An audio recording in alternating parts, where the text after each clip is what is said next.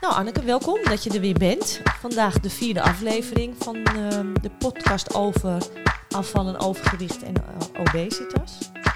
En ehm, deze aflevering is best een ingewikkelde, want het gaat over setpoint en hormonen. Ik vond het wel heel belangrijk om dit onderwerp te bespreken, omdat ik denk dat er gewoon veel te weinig aandacht voor is. En daadwerkelijk, als je het snapt, het ook meer ehm, begrijpt waarom afvallen zo moeilijk is en vooral ook het op gewicht houden. Precies, en uh, dankjewel Esther. Uh, ik werk hier weer graag aan mee. Ja. Het is natuurlijk ook een heel lastig iets. Afvallen wordt als heel simpel weggezet. Maar juist dit onderwerp, het handhaven van dat, dat setpoint wat gehandhaafd wil worden. En die hormonen die daaraan bijdragen, die zijn inderdaad tricky. Maar jij had een hele mooie definitie Ja. over dat setpoint. Die uh, Ja, willen nou- we er even in gooien. Nou, laat ik even beginnen bij eh, het begin van wat is dan dat setpoint. En dat staat heel mooi beschreven in dat boek Vet Belangrijk van Mariette Boon en Lisbeth van Rossum. Een setpoint is een soort persoonlijk eikpunt, schrijven zij. En eh, zit iemand onder zijn persoonlijk eikpunt, dan zal het lichaam actief mechanismen in werking stellen om de hoeveelheid lichaamsvet weer omhoog te krijgen. Bijvoorbeeld door middel van een tragere stofwisseling, meer honger en specifiek meer trek in vet eten. Daarom is het, nadat je bent afgevallen, zo moeilijk om het nieuwe gewicht te behouden. Dat is een hele mooie en daar heb je gelijk ook de kern te pakken. Want dat setpoint is eigenlijk afgesteld op het behoud van vetmassa. Ja, Want vet is een orgaan. en dat wil het lichaam eigenlijk ook hebben. Ja, Dat is ook belangrijk. Alleen wanneer het dus te veel opstapelt, die vetstapeling, dan raken de hormonen uit balans. ja, dat niet alleen, maar er komen dus stoffen die schadelijk zijn voor het lichaam. Dus eigenlijk moet je van begin af aan streven naar een vetmassa die goed is voor je lichaam. Dus je moet er eigenlijk al heel jong in investeren. Dat Ja. setpoint, dat wordt eigenlijk bepaald aan het eind, zeg maar, van dat je dus volgroeid, volgroeid bent. Ja, en daar is heel weinig aandacht voor. Want dat las ik ook in dat boek. En toen dacht ik wel van, waarom hoor ik dat niet vaker? Dat wanneer je eh, nou, 16, 17, 18 bent, 19, eh, 20 ongeveer... dat je Ja. dan eh, eh, heel een belangrijke fase zit. Want als je in die fase dus weinig sport, veel eet, ehm, meer vetmassa krijgt... dan legt je lichaam dus dat setpoint vast. Ja, maar eigenlijk al eh, veel vroeger, hè, in de kindertijd. En dat is ook de reden waarom dat wij ons zo bezorgd maken om die hoeveel, eh, hoeveelheid kinderen die te zwaar zijn. Mhm. Hebben we ook in de eerste eh, aflevering genoemd. Ja, nou ja, goed. Dus het is, eh, preventie is daarbij natuurlijk een heel, heel erg belangrijk. Kernwoord. Kernwoord, ja. En als we dan hebben over hormonen, want daar, dat is het, volgende moeilijke punt. We Ja. hebben eh, er twee die je veel leest. Dat is ghreline en leptine. Klopt. En die, en die leptine, en het honger- en verzadigingshormoon, Ja, Ehm, wat gaan we daarover vertellen, Anneke? Want als, wat ik ook las in dat boek is dat wanneer je dus afvalt, eh, minder vet hebt, dan dalen ook de leptinespiegels in het bloed. Klopt. En die geven dan weer een signaaltje, ho, ho, ho, ik wil eten. klopt. Die Ja. leptine die wordt geproduceerd in de vetcellen.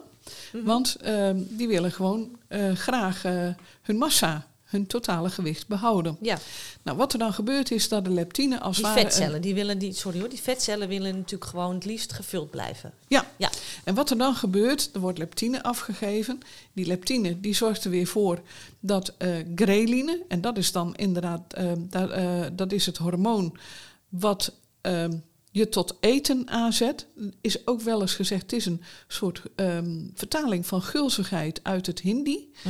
Maar het draait er dan om dat die ghreline, die zet jou aan tot eten. En je maakt dan onwillekeurig keuze voor vet eten. Mensen die gehongerd hebben, die hebben ook in één keer gewoon een, die zijn belust op vet eten. Dat is ook daardoor. Oké, en als we dan bijvoorbeeld kijken naar, eh, je gaat eten en je maag heb- zit vol, je hebt genoeg gegeten. Ehm, spelen dan die organen ook een rol? Ja, want die organen, hè, de- maag die is gevuld Die geeft dan ook weer hormonen af. Hè, leptine, greline, dat zijn er twee. Nou, Mhm. ik, we noemden al, er zijn er veel meer. Ehm, wat er dan gebeurt is, dan gaat de spijsvertering in werking. Mhm. En die spijsvertering, hè, dat, die wordt eigenlijk ook gereguleerd door allerlei hormonen. Mhm. Op het moment dat jij iets in je mond neemt, dan wordt er al gewoon eh, door het lichaam berekend: hé, hey, wat zit hierin? En koolhydraten, de suikers, dat is een hele belangrijke. Op dat moment dat jij iets in je mond neemt, dan gaat je alvleesklier al berekenen hoeveel insuline dat hij af moet scheiden.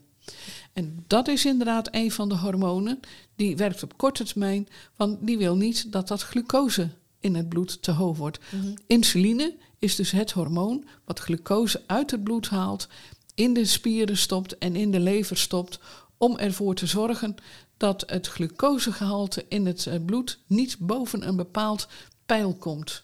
Precies, heel belangrijk. Ehm, dan heb ik ook nog even, want ik, dat vond ik ook wel een mooi punt. We hadden het net over de maag, maar er spelen ook eh, hormonen in de darmen een belangrijke rol. Klopt. De- die vond ik namelijk heel mooi. Mag, want dat was dus, ehm, als je dus eten eet waar weinig voedingsstoffen in zitten, in de zin van goede voedingsstoffen zoals vezel, dan worden die, vooral heel veel suikerrijke voeding, die wordt dan in het begin van de dunne darm opgenomen. Eh, klopt. Ja, en als je dus eten eet waar veel meer goede verzadigingsstoffen in zitten, die gaan dan door die darmen heen. Ik zeg het even heel simpel. Die komen veel vaker, veel meer aan het einde van de dunne darm terecht. En aan het einde van die dunne darm zitten hormonen die dan weer een signaaltje geven van hé, hey, ik heb genoeg gegeten. Ja, en sterker nog, dan gaat het door naar de dikke darm, het laatste stuk, Mhm. grote stuk van de, de spijsvertering. En dan worden er ook nog weer hormonen afgegeven, omdat die dikke darm door vezels met name heel erg gevuld wordt. Hij zet op en dan geeft hij dus als het ware aan met die hormonen, ho, ho, ho, er hoeft nog niet meer in. En dat zijn eigenlijk de hormonen die bepalen wat jij tussen de hoofdmaaltijden dooreet. Dus die eh, kunnen helpen om het graasgedrag tegen te gaan. Ja. En dat is dus, dit, zo werkt het als jij dus heel goed naar je lichaam luistert. We hebben alleen insuline hebben we net genoemd. Mhm. En o- op die suiker, want dat is wel even heel tricky. Je hoort ook altijd van eh, mensen die heel zwaar zijn, kans op obesitas, Mhm. of, en op, maar ook op diabetes. Mhm. En dat komt dan omdat die ehm, cellen niet meer ehm, reageren op dat in- insuline. Ze worden zo uitgerekt als het ware dat die insuline, dat deurtje om die glucose naar binnen te laten, niet meer eh, open krijgt. Insuline is een soort sleuteltje, die krijgt dat deurtje niet meer open. En dat is dus ook inderdaad een van de tricky things. Insuline is ook het enige hormoon wat ervoor zorgt dat die glucose omlaag gaat. Mhm. We hebben nog een ander hormoon wat daar tegenover werkt, glucagon. Mhm. En die zorgt ervoor dat op het moment dat de glucose te laag dreigt te worden, dus bijvoorbeeld in de nacht, dan zorgt die ervoor dat er weer allerlei eh, glucose in het bloed terugkomt Mhm. uit de lever. Want je moet een bepaald eh, glucosepeil in het bloed hebben voor onze hersenen. En die gebruiken heel veel glucose. Die Ja, 100 draaien daar het liefst op. 100 gram, ja. 100 gram. Dus even voor de. Ik moet het toch even samenvatten. We hebben dus ghreline en leptine, de honger, het honger- en verzadigingshormoon. ja. Ehm, dan hebben we ook nog eens hormonen in, ons, in onze organen zitten. Ja, Maag. de maag die eh, levert er een aantal. Dan hebben we de dunne darm. En dan die heb je levert nog er ook een aantal. Ja, en de dikke darm. Dus het gaat er ook om dat als jij eh, voeding eet waar goede voedingsstoffen in zitten, dat die dus ook terechtkomt bij de organen die dus daadwerkelijk ook een signaaltje kunnen geven aan je hersenen om, om te zeggen van hé, hey, goh, ik heb nu even genoeg gehad. En dus als jij eh, voeding eet wat heel simpele eh, suikers levert, waar weinig goede voedingsstoffen in zit, komt die voeding niet eens bij die signaalfuncties, zeg maar, bij die signaal ehm, organen om, om signaaltjes te geven naar de hormonen om te zeggen, hé, hey, ik heb genoeg gegeten. Ja. Nou, daarom is het zo belangrijk dat, dat, dat we dat, ehm, ja, dat je dus dat, dat je dat weet, Omdat je dan eh, misschien wat vaker dan volkoren boterhammen eet of volkoren pasta of rijst. In plaats van dat je allemaal makkelijke dingen gaat eh, kopen. Plus Waar inderdaad. veel suiker in zit. Ja, en wat we ook al eens eerder gezegd hebben, eiwitten moet je spreiden over de dag. Dan blijft je maag wat langer gevuld. Ja. Hè, want die, sign- signaleert, die geeft dan ook heel traag dat eten af aan de twaalfvingerige darm. Ja. En dan wordt het dan, eh, daar begint eh, ook alweer een eh, stukje vertering. En als er dan vezels in zitten, Mhm. ja, dan duurt dat ook weer langer, die passage vanuit de maag door de twaalfvingerige darm heen, de dunne darm, die wordt vertraagd. Eh, dat komt ook doordat die vezels daarin zitten, darmen zetten op. En dan worden er ook allerlei eh, hormonen afgegeven van denk erom, je zit nog vol, je hoeft nog niet te eten. Plus, en dat is ook het leuke van vezels, vezels kunnen eraan bijdragen dat die glucose trager opgenomen wordt. Nou ja, dus dat is, eh, dat is zeer positief natuurlijk. Want Ja, eh, dan dan- heb je ook minder pieken en dalen in die bloedsuikers. Precies. Ja, en ehm, als we nog even hebben op die greline. Hè. Die greline die wordt dus aangemaakt in de maag, Onder andere. onder andere. En de leptine wordt dus aangemaakt in het vetweefsel. Klopt. Zij beïnvloeden dus het honger- en verzadigingsmechanisme. Klopt. En die beïnvloeding, kunnen wij daar wat aan doen? Eigenlijk heel weinig. Want greline en leptine die zitten eigenlijk eh, op de lange termijn te denken. Ja, De andere hormonen, daar kunnen we wel een beetje invloed op uitoefenen. Want als je nou, ik noem eh, insuline hebt, Mhm. die kun je ook nog een beetje beïnvloeden. Stel dat jij nu denkt aan heel lekker eten, dan loopt het water je in de mond. Maar ondertussen zet je al vleesklier ook al de insulineproductie aan en krijg je gewoon trek in eten. Mhm. En dat is dus hoe je dus ook je eetlust kunt beïnvloeden. En dan conditioneer je jezelf eigenlijk om bijvoorbeeld op bepaalde tijden, tijden te eten. Of je nou honger hebt of niet. Mhm. En daar kun je dus wat mee doen. Dat is inderdaad wat je met gedrag kunt beïnvloeden. Van dat jij dus de momenten waarop jij eet uit conditionering, maar dat je het eigenlijk nog niet nodig hebt, daar kun je wat dan aan doen om dus die conditionering om te draaien. En dat je dus denkt van, als ik trek heb in een boterkoek, dan neem ik een appel of ik ga een stukje wandelen. En dan verdwijnt die trek. Mhm. Insuline kan gewoon altijd actief worden. Zodra je maar wat in je mond hebt, Ja, gaat hij aan de gang. dan gaat hij al aan de gang. Ja, en ehm, dan heb je dus nog andere hormonen, bijvoorbeeld adrenaline. Ja, dat, en adrenaline, dat is ook een mooie stof. Eh, het is niet alleen een hormoon, het is ook een neurotransmitter. Dat wil zeggen, op het moment dat jij schrikt, dan stijgt je adrenaline. Als je in het verkeer zit, ehm, er komt iets heel onverwacht. Iemand stapt zomaar de weg op. Nou, dan gaat er een adrenalinepiek. Je wordt heel alert en daardoor eh, gaat die, eh, eh, krijg je dus wat meer suiker in je bloed. Je krijgt ook een hogere hartslag. Je gaat meer, de spieren worden meer doorbloed, zodat je actief wordt. Dus er wordt energie vrijgemaakt. Dus die glucose gaat ook omhoog. Ja, Dat is, daarom is adrenaline is één van de vele tegenhangers van insuline. ja. Ehm, ja. Maar dat is dus bij kortdurende stress. En Ja. nu komt de adder onder het gras. Mhm. Want stress kan langer duren. Nou, adrenaline, neurotransmitter wil zeggen, het is een stofje in de, eh, de zenuwen, Ja. die dan je spieren aanzet in je hart en je ademhaling. Maar het zet ook je bijnieren aan het werk, want bijnieren, daar wordt ook adrenaline geproduceerd. En dat is dan een heel kort stootje. Duurt de stress langer, bijvoorbeeld je hebt een vervelende werksituatie of een veel eisende zorg, hè, dan, krijg je, dan spreek je van langdurige stress. Dan zet eh, de adrenaline die bijnieren aan tot de productie van cortisol. En cortisol is een, ook wel een stresshormoon, zorgt ook voor alertheid. Ehm, en dat zorgt dan ook dat, de, eh, dat je immuniteit een beetje onderdrukt wordt. Maar het zet je lichaam dus ook aan tot het vrijmaken van suiker uit eh, spieren en dergelijke. Alleen die suiker wordt niet direct opgebruikt. Die gaat dan eh, omgezet worden in eh, vet. En dat gaat op de buik zitten.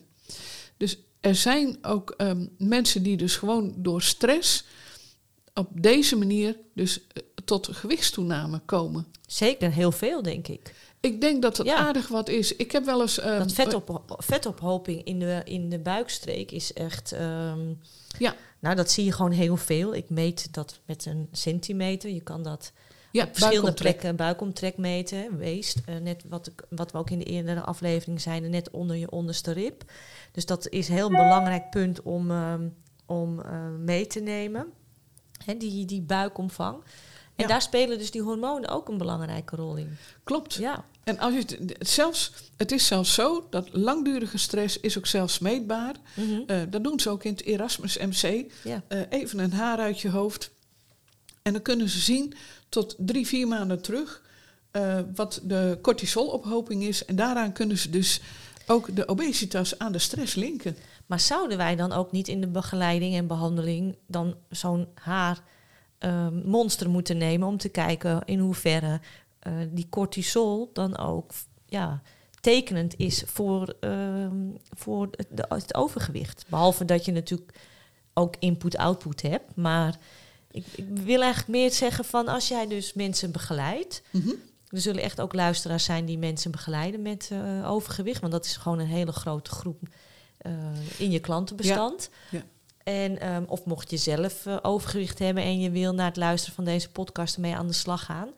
Dan betekent dus dat je ehm, eigenlijk ook graag wil ja, eigenlijk wil weten hoe dat met de andere eh, Factoren zit. factoren zitten. Ja. Dus ik, ja, ik kan wel zeggen, ik heb geen stress. Of ja, ik heb, eh, iedereen heeft natuurlijk wel eens stress in zijn leven. Maar ja, wanneer is het te veel voor iemand? Eh, nou, dat kan je dus blijkbaar meten door middel van een, een haaranalyse. Analyse. analyse. Ja. Dat zou eigenlijk dan toch in de basis meegenomen moeten worden in de begeleiding van mensen. Ja, dat klinkt, Behalve alleen in ziekenhuizen. ja, dat klinkt inderdaad heel gemakkelijk. Maar stress kan natuurlijk ook twee kanten uitwerken. Hè? Want eh, we weten ook dat stress ook aan kan zetten tot meer eten. Dat ehm, mensen voelen zich dan in één keer zo gestrest. En eh, dan vertalen ze dat gevoel niet naar het ehm, ja, ongemakkelijke gevoel dat die stress hun geeft. En eh, voelen ze als het ware trek. De emotie die de stress veroorzaakt, die wordt dan als het ware eh, bedekt met eten. Mhm. En in dat geval is het toch de, de voedingsinname die je doet. Ehm, wanneer het aan cortisol te wijten is, dan zie je juist ook dat er niet altijd heel veel gegeten wordt, maar dat je dat echt dan terug kunt zien in eh, die haaranalyse. En dat, ehm, ja, je zei al, eigenlijk zou het iedereen het moeten kunnen aanbieden. Ja, Ik heb dat ook wel eens voorgelegd aan eh Lisbeth van Rossum. ja. Die zei, ja, eigenlijk gaat dat een beetje te ver. Want blijkt ook dat ehm, hun schatting is dat 50% van de mensen dus ook cortisol gevoelig is. Oh, oké. Ja. Dus niet iedereen is daar even gevoelig voor. Nee. Dus het kan ook zijn dat er allerlei andere Ja. factoren zijn. Dus je moet ook Ja. heel veel uitsluiten. Want er zijn erfelijke factoren die we ook al genoemd hebben. Dus het is niet een 1 2tje van, oh stress, nou kom ik aan. Want Nee. er zijn ook mensen die daar dan eh, gigantisch van afvallen. vallen. Precies. Nee, dat snap ik. Alleen, het gaat er natuurlijk om dat als jij iemand op je spreekuur hebt, in mijn geval dan die te zwaar is.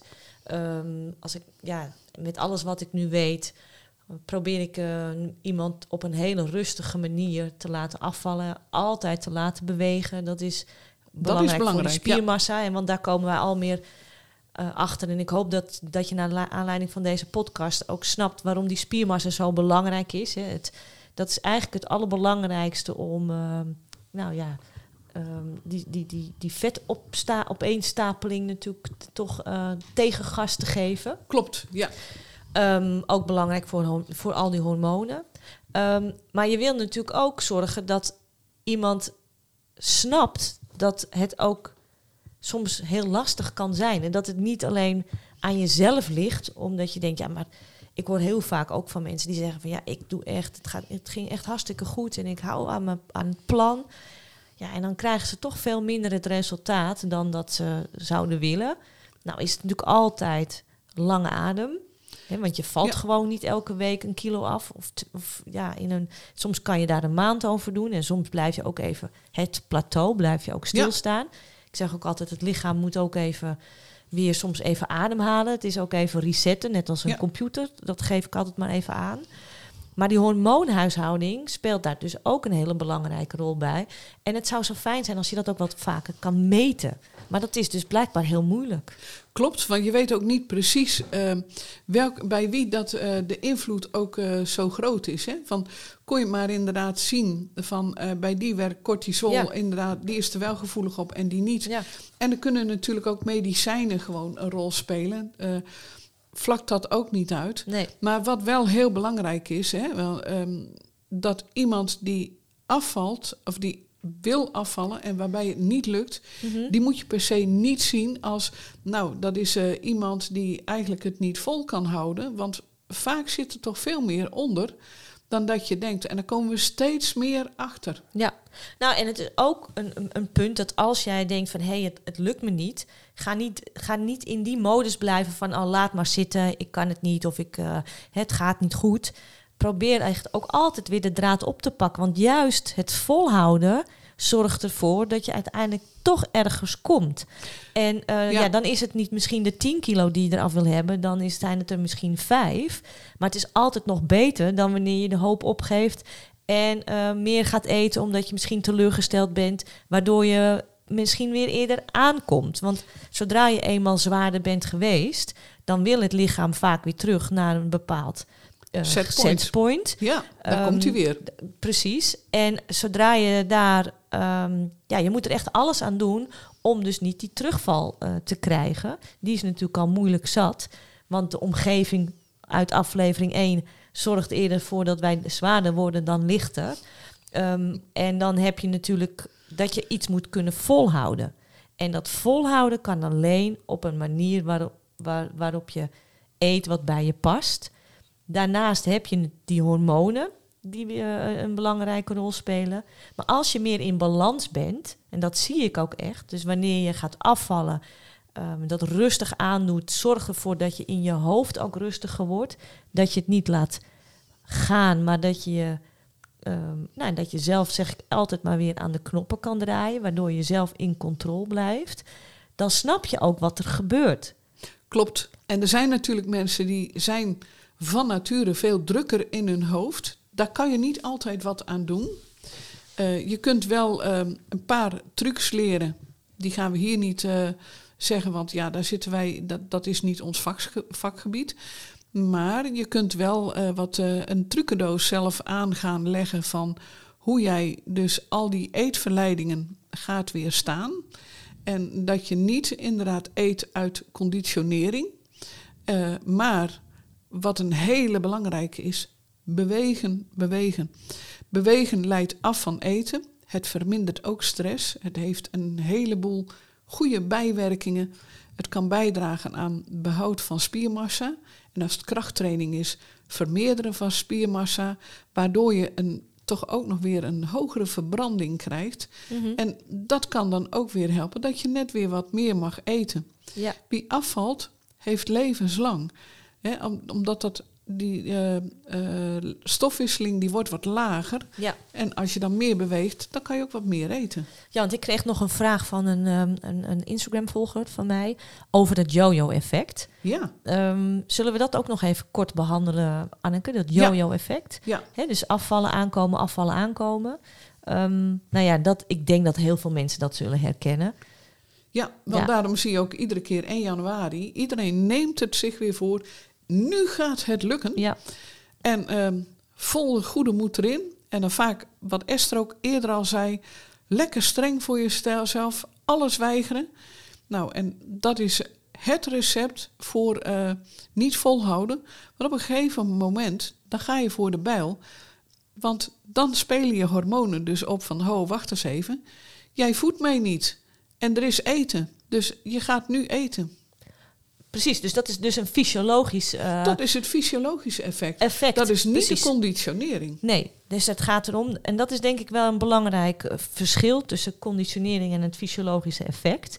Ja. Dat wanneer je bent afgevallen en je hebt een bepaald streefgewicht bereikt, wat je, hè, je doel heb je bereikt, dan begint eigenlijk pas eh, ja, De strijd. de strijd. Hoe noem je dat? Ja, hoe gaan we Ja, de strijd strijd. noemen? Maar dan begint eigenlijk pas de Of de- weg eh, naar eh, het vasthouden van dat nieuwe gewicht. Ja, Dan sta je in principe 1-0 achter, want het lijf wil eigenlijk terug naar dat oude gewicht. Die vetcellen weer vullen met energie in plaats van leeg houden. ja, Dat, dat, doet, dat gaat dus onder invloed van die hormonen. ja, Nou, als je dan in een omgeving zit die niet veranderd is en continu zit jij, ben jij, sta je, sta je bloot aan ehm, verleidingen, nou ja, dan ga je ook een paar keer voor de bijl. Dat is ook helemaal niet erg, dat is ook menselijk. Ehm, wanneer gaat het dan de verkeerde kant op? Dus hoe lang, dus als jij bent afgevallen en je merkt dat je weer zwaarder wordt, trek dan echt snel bij jezelf weer aan de bel. Ja. Want als je het eenmaal weer laat gaan, dan zul je dus weer opnieuw moeten gaan beginnen. Nou, en dat is het, ja, dat is het allermoeilijkst. ja. Hoe langer je het door laat gaan, hoe eh, meer gewicht er dan bij zit. En dan wordt, dus, eh, dan wordt eh, het ook lastiger om dat gewicht eraf te krijgen. Ja, Wat altijd belangrijk is, blijf wel bewegen. Blijf altijd in beweging. ja. Nou ja, dus dat yo-yo-effect, dus het aankomen, afvallen, aankomen, afvallen, dat is echt iets fysiologisch. Hè, doordat a- die veranderingen die plaatsvinden, Ja, Ehm, ja, wil het lichaam gewoon snel weer dat lichaamsgewicht erbij hebben. En die, ja, en dat is echt wel een, een- strijd. ja, weet je, kijk, en eigenlijk dat is ook gewoon een dingetje wat mensen heel goed in gedachten moeten houden. Als je afvalt, dan ehm ja, je stofwisseling is lager. En wat sommige mensen dan eigenlijk denken van, hoi hoi, ik heb nu weer het ideale gewicht. Ik mag weer helemaal los. Dat is ook een valkuil. Plus de omgeving die dan misschien zegt van, ah joh, één keertje. Maar ja, die één keertje, dat blijkt dan iedere keer weer, keer weer van het opnieuw tellen. En ze worden het een heleboel keertjes. Ja, toch ben ik dat ook niet helemaal met je eens wat je nu zegt hoor. Want ik, ik zie daar juist, ik spreek heel veel mensen die ehm, juist echt niet zo denken van oh ik ben er nu dus ik kan alles laten gaan. Nee, die zijn juist heel erg eh, bewust van datgene wat ze eten en drinken. Ja? Daarom denk ik dat het zo belangrijk is dat wanneer je gaat afvallen, dat je tijdens dat afvalproces, dus tijdens het feit, hè, tussen het proces waarop je dus naar een ander gewicht wil, aan een ander gewicht wil werken, dat het juist belangrijk is dat je wel uit eten gaat. En dat je wel af en toe met je vrienden gaat stappen. Dat je Ja. wel een weekendje weggaat en op vakantie Tuurlijk. gaat. En dat je dus leert in die omstandigheden ook de beste keuzes te maken. En Ehm, en dat mag ook af en toe echt ook wel eh, niet de juiste keuze zijn. En je mag ook af en toe gewoon lekker een avondje veel drinken. Want dat, dat laten we ons wel zijn. Dat is hè, waar voor veel mensen ook belangrijk iets in het leven. Ehm, ja, en wat is veel? dat is zeker een, eh, ook, ook een discussie waard. Alleen het, waar het mij om gaat, is dat je niet altijd binnen die lijntjes hoeft te kleuren om een bepaald Klopt, gewicht ja. te bereiken. En ik denk dat als je dat juist tijdens die hele traject eh, ehm, ook buiten die lijntjes kleurt, dat het uiteindelijk op gewicht blijven een iets, ehm, nou makkelijker is een, misschien een groot woord, maar dat het je wel ehm, wat meer inzichten geeft hoe je op een gegeven moment dat gewicht zo goed mogelijk kunt vasthouden. Punt 1 is dat natuurlijk goed inzagen in input-output. Dus hoeveel eet je en wat doe je. Dan is het belangrijk dat je ook veel beweegt. Ten alle tijden veel bewegen. Ja, Eh, en krachttraining? en beweging ook die bij je past. Ja. Want eh, ik hou zelf helemaal niet van zwemmen. Dus ja, dan ga ik gaan afvallen en ga ik in een zwembad baantjes trekken. Nou, de kans dat ik dat volhoud. ja, even met alle gekheid op een stokje. Dat is natuurlijk echt nihil. En weet je dat bij mij nou precies andersom is? Ja, dat, dat, dat dacht ik al. Maar ja, en nee, Het is echt zo. ik hou helemaal niet van zwemmen. Nou, Geweldig. dus als je dus ook luistert, zoek ook echt een bewegingsvorm op wat bij je past. Want je moet het gewoon altijd kunnen volhouden. En als je het volhoudt, maak je er ook de tijd voor vrij, omdat je dan weet dat je er heel veel profijt van hebt. Dat is, het, dat is echt, de, denk ik, eh, het allerbelangrijkste. Even resume op die hormoonhuishouding. Ehm, fysiologisch heb je dus die hormoonhuishouding waar je wel wat invloed op kan uitoefenen om eh, ervoor te zorgen dat je niet hoog in de, in de vetmassa zit. Niet te veel stress kan he- eh, moet hebben. Dag- en nachtritme, slaap. dat is ook een hele belangrijke. Want ja, eh, als jij s'nachts doorgaat, dan gaat je cortisol ook weer omhoog. precies. En die cortisol, dat is eigenlijk het hormoon wat s'morgens heel hoog is. Ze meten hem ook wel eens 's morgens in het speeksel. Ja. Oh ja? Ja, Oh, en dan kan je dus ook inderdaad heel veel uithalen. Van, dat als die dan ook eh, continu hoog is, dan kan het ook zijn. Dat, dat kan al wijzen op eh, gewoon ook al van, dat je op dat moment ja. heel gestrest bent. Nou ja, je- er zijn ook veel meer. eh, je hebt nu van die ringen en je hebt wel bandjes die ook veel meer kijken naar je, je Ja, slaap en, en hoe, je, hoe je geslapen hebt en hoe fit je bent en hoe, of je hersteld bent. Ja, ik zelf eh, denk van nou, ja, ga ik dat nou wel of niet doen? Mm, ja, Daar kunnen we nog eens wel een aflevering aan Ja, wijzen. Beide. om, om Ja. altijd maar alles te monitoren. Ik, ik ben soms ook wel eens het idee dat ik dan het gevoel kwijtraak. Uh, van ja, ja, je voelt ook heel goed of je goed of niet goed geslapen hebt. Maar ja, daar zullen de meningen ook over verdeeld zijn. Maar je kunt dat natuurlijk ook veel meer bijhouden en monitoren. Ehm, want die slaap is gewoon heel, ook heel erg belangrijk. Ja. Dus dat, daar doe je ook goed aan om daar ook naar, goed naar te kijken als je wilt afvallen. Dat je slaap ehm, ook zeker goed vertegenwoordigd is op je, in de nacht. En dan moet je al eh, gewoon eh, in de avond eigenlijk al een soort eh slow-down moment inpassen. Dus op tijd je schermpjes aan de kant leggen. Ja, Ehm, ja, leuk boek lezen misschien. Ja. Of rustig zitten. Ik snap hem helemaal. Maar En alcohol is geen slaapmutsje. Dat is ook wel een belangrijk om even te melden. ja, daar word je heel actief van. Hè? Dus, ehm, En ook onrustig in je hoofd. Ja. ja, maar wij zijn, we creëren hier dus wel een hele, hele rustige wereld. En we leven juist helemaal niet in een rustige wereld. Nee, Dus het is we moeten- continu het moet- prikkels. Precies. Nou, en daar moet je het allemaal maar in zien te rooien. Ja. En het belangrijkste van alles is dat je voor jezelf, als je overgewicht hebt, dat je voor jezelf met, denk ik, hulp, want dat is denk ik wel echt heel fijn als je iemand hebt waar je een, een plan mee opstelt, dat je daar op een rustige manier mee aan de slag gaat. En als je 10 kilo of 20 kilo wil afvallen, reken gewoon echt per 10 kilo een jaar ervoor uit om dat goed te doen.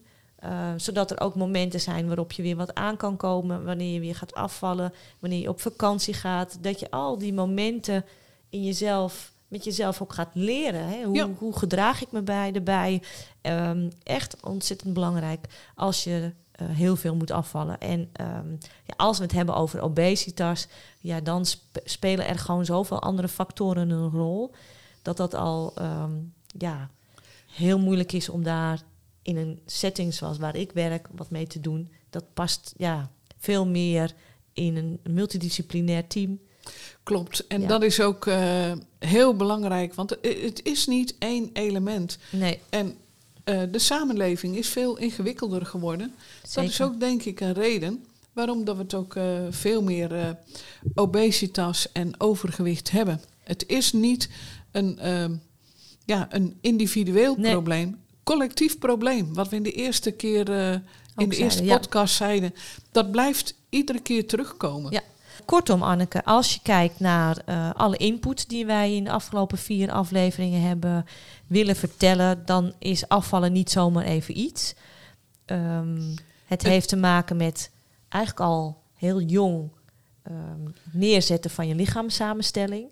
En een dus- goede gewoonte. En het, ja, het leren, het aanleren van gewoonten. Hè? Dus dat jij eh, ja, daar makkelijker doorheen eh, fietst als je een eh, dag door de stad heen gaat met alle verleidingen. En dat Ja. je daar niet altijd invalt. Dus het is belangrijk Mooie om op, op jonge leeftijd daarmee aan de slag te gaan. Sporten. Als je denkt, nou, ik, ik doe er niks mee. Echt gaan beginnen met sporten. Alle beetjes helpen. En vooral het verhogen van je spiermassa. Ja, dat Zeer is heel belangrijk. belangrijk. Daar doe je je lichaam een groot plezier mee. Tweede, of de derde punt is heel goed kijken naar input-output. En dan heb je het wel over calorieën, over energie. Dus hoeveel heb je nodig Ja. En En, hoeveel- voedingsstoffen. en hoeveel heb je en hoeveel komt erin? Ja, en ook voedingsstoffen. Want je zei ook even eerder al, hè, eh, vezels, heel belangrijk. Eiwitten noemden we al. Ja, maar Goed dat is weer over de dag. Van, Ja. Daarmee voorkom je namelijk ook, hè, dat, dat vult, dat verzadigt. Precies. En daarmee kan je natuurlijk zelf al een stukje sturen dat je ook niet te veel eet. Ja, en ga, dat heeft dan te maken met die eh, hormonen. Hè? Dus eh, ja. het prikkelen van die hormonen. Van hé, hey, ik, heb, ik heb genoeg gegeten. Maar als je het echt kijkt naar input-output, kijk je natuurlijk toch naar de, de voedingsstoffen die energie leveren. Ja. Nou, die energie leveren, eh, dat zijn de voedingsstoffen die je over het algemeen eh, altijd in reclame ziet. Die eh, op de gangpad aan de voorkant neer worden gezet. Die bij, bij de, de kassa, staan. Die, die, die je overal maar te kust en te keur kan kopen. hè, die ons verleiden.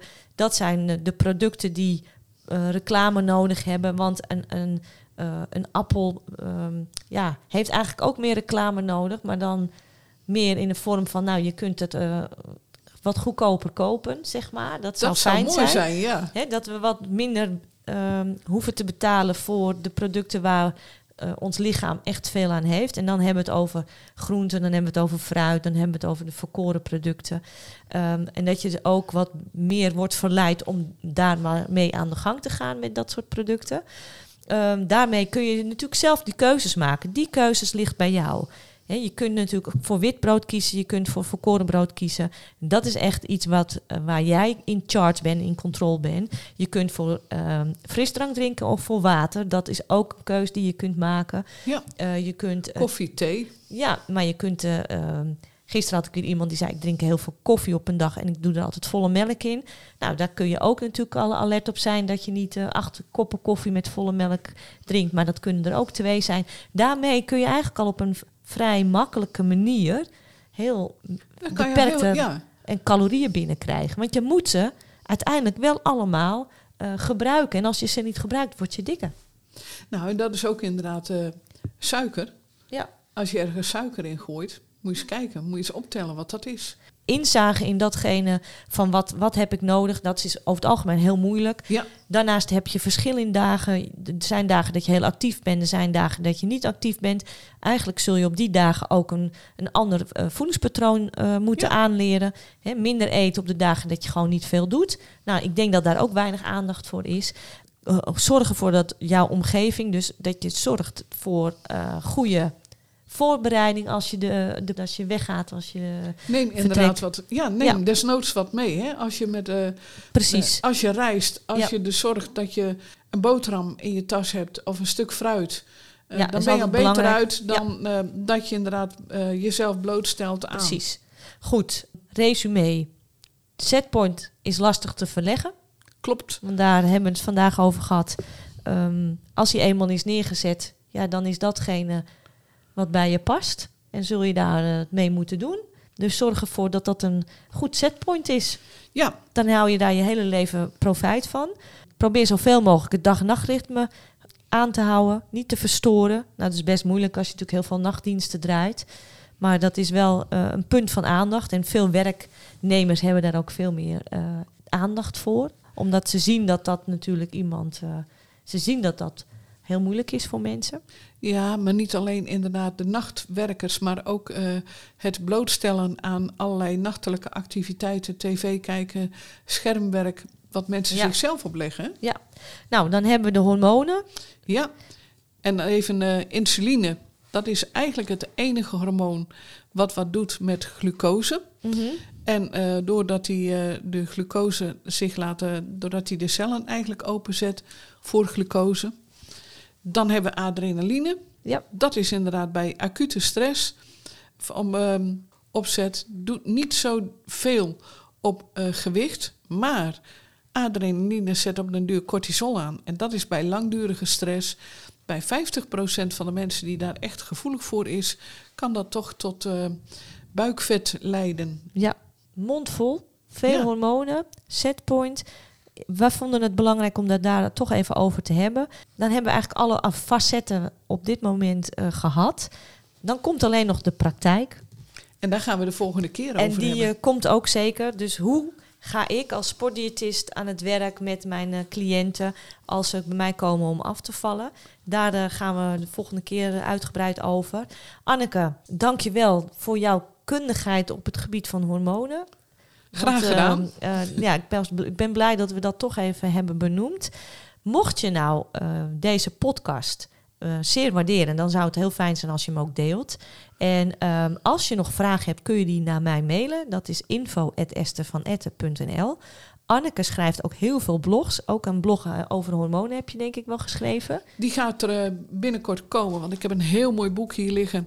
Ja. En die ga ik eh, recenseren. Ja. En daar wordt heel veel over hormonen in verteld. En wat voor boek is dat, Anneke? Dat is waarom calorieën niet tellen. Ja. De wetenschap achter afvallen van Gilles Geo. Dat is een eh, Chinese eh, geneticus die zich verdiept heeft in obesitas. En hoe zit dat? Die heeft dat heel mooi uitgelegd in dat boek. Echt een aanrader. Ik heb hier een Nederlandse vertaling. Is goed vertaald vanuit het Engels. Mhm. Ehm, is uitgegeven vanuit de New Scientist. Dus ehm, Dat is een aanrader, hè? Ja, dat dat is echt een aanrader. Ja, Ja. hij komt in mijn blog binnenkort. Nou, en die blog, wat, waar kan je die op vinden dan? Op sportvoedingsadvies.eu. Ja, dus als je daar meer informatie over wil hebben, volg Anneke haar blogs. Die, eh, die komt binnenkort ook Ja. online. Nou, dankjewel voor deze input. Jullie luisteraar, bedankt voor het luisteren. Vergeet niet om op die eh, volg ons knop te drukken. En ehm, graag tot een volgende keer.